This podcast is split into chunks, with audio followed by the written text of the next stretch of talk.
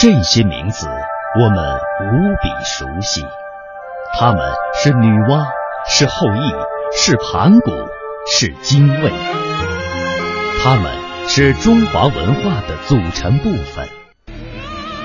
这些故事我们永不陌生，代代讲述。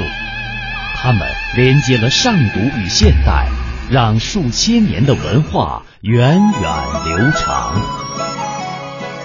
中华风雅颂，华夏传说。在我国漫长的农耕文明时代，是否下雨直接决定了收成的好坏。人们为了能够让上天普降甘霖，已经举行向天祈雨的仪式，所以雨神也就成了一位受人瞩目的天神。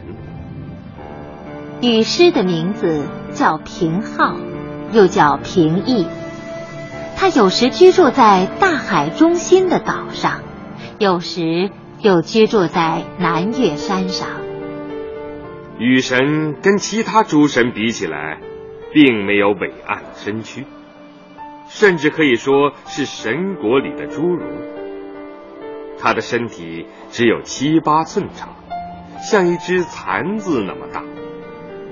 但是，别看雨师的个子很小，可是他一旦发起脾气来，可不得了。只要他略施法术，天空中就会浓云密布，顷刻间就会大雨倾盆，积水三尺。好在雨师的性情很温和，一般不发脾气。平日里他的工作很清闲。每天只需要乘着白云在空中四处巡视。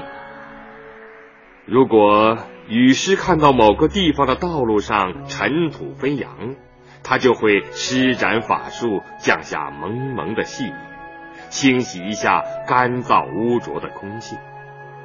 如果看到某个地方禾苗干枯发黄，土地皲裂。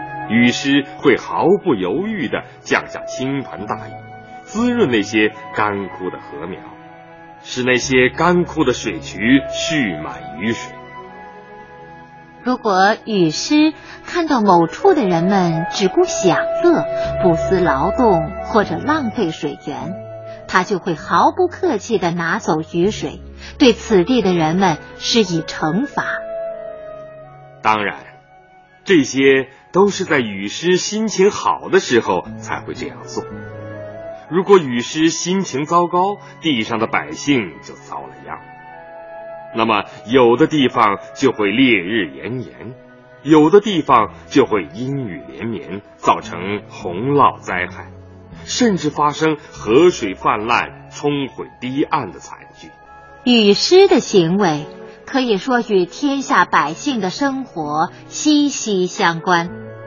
但是雨师也有犯错误的时候。在上古的黄帝时代，蚩尤为了给炎帝报仇，曾经发动了一场激烈的战争。当时雨师受了蚩尤的诱惑，加入到了反抗黄帝的战争中。在战争的初期，由于有了雨师相助，蚩尤的军队取得了很大胜利。使皇帝的部队节节败退。蚩尤做法，天上起了一阵大雾，使皇帝的军队不便东西，士兵陷入一阵惊慌之中。就在这个时候，雨师又下起了一阵猛烈的暴雨，将皇帝的士兵淹没在了大雨之中，溃不成军。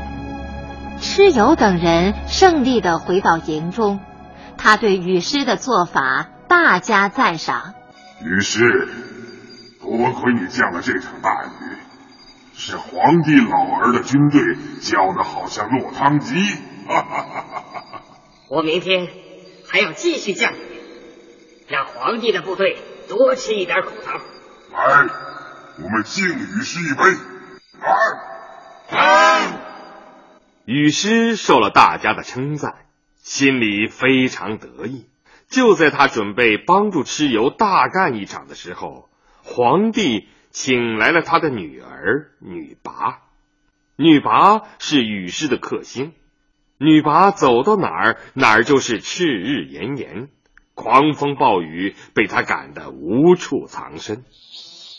雨师，你躲在哪里？快快出来，和我决一死战！天哪，原来是这个女魔头到了。我的法力遇到女拔，立刻就会失去效力。我还是快点跑吧。要是让他给捉住了，可没有好下场。雨师见到了女拔，就仓皇的逃跑了。不过，雨师临走的时候，也给了女拔一点小小的苦头。女魃是旱神，她的身体非常干燥。雨师让她的身体沾上了水汽，女魃以后再也飞不到天上去了，只能乖乖的待在地上。而女魃又是一个让人讨厌的女神，她居住的地方总是干旱异常，所以人们对她非常痛恨，总是想方设法把他赶跑。女魃就这样被人们赶来赶去，这也可以算是雨师对他的一种报复。皇帝战胜蚩尤之后，对蚩尤的部下实行了极其严厉的惩罚，但是对待雨师，皇帝却网开一面，只是训诫了几句，并没有对他加以惩处。禹师，你知罪吗？皇帝，我曾经帮助过蚩尤和您作对，真是罪该万死。你是雨师，是对天下的黎民最有作用的神。念你在蚩尤的叛军中临阵脱逃，并没有执迷不悟，做太多的坏事，所以我决定不再对你进行惩罚。谢皇帝的大恩大德。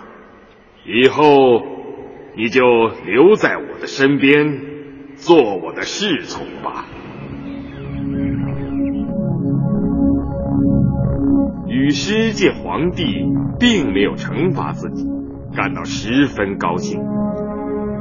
以后他做了皇帝的随从，忠心耿耿的保护着皇帝。但是皇帝对雨师并不是没有戒心。他害怕雨师以后再反叛自己，于是他便剥夺了雨师可以任意行雨的权利。皇帝规定雨师，只有在得到自己的批准之后才可以行雨，而且行雨的时间、地点和数量都不准有丝毫的差错。如果出现差错，就会受到严厉的刑罚。雨师对此也无可奈何，只能默默点头应允。为了考验雨师对自己是否忠诚，皇帝在西泰山会见天下鬼神的时候，命令雨师和风伯负责给自己清扫街道。雨师为了表现自己的忠诚，将道路清扫得一尘不染。皇帝感到很满意，从此以后，皇帝就将雨师留在了自己身边。雨师，这位貌不惊人的天神，他与天下百姓的生活息息相关，所以人们尊重他，敬畏他。每当干旱的时候，人们都会想念他，在他的身上。寄托着老百姓五谷丰登的美好希望。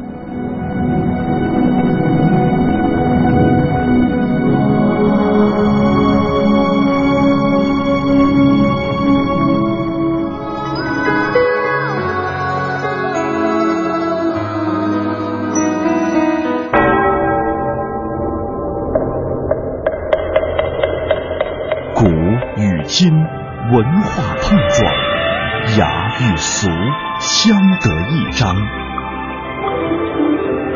与古人对话，和文化同行。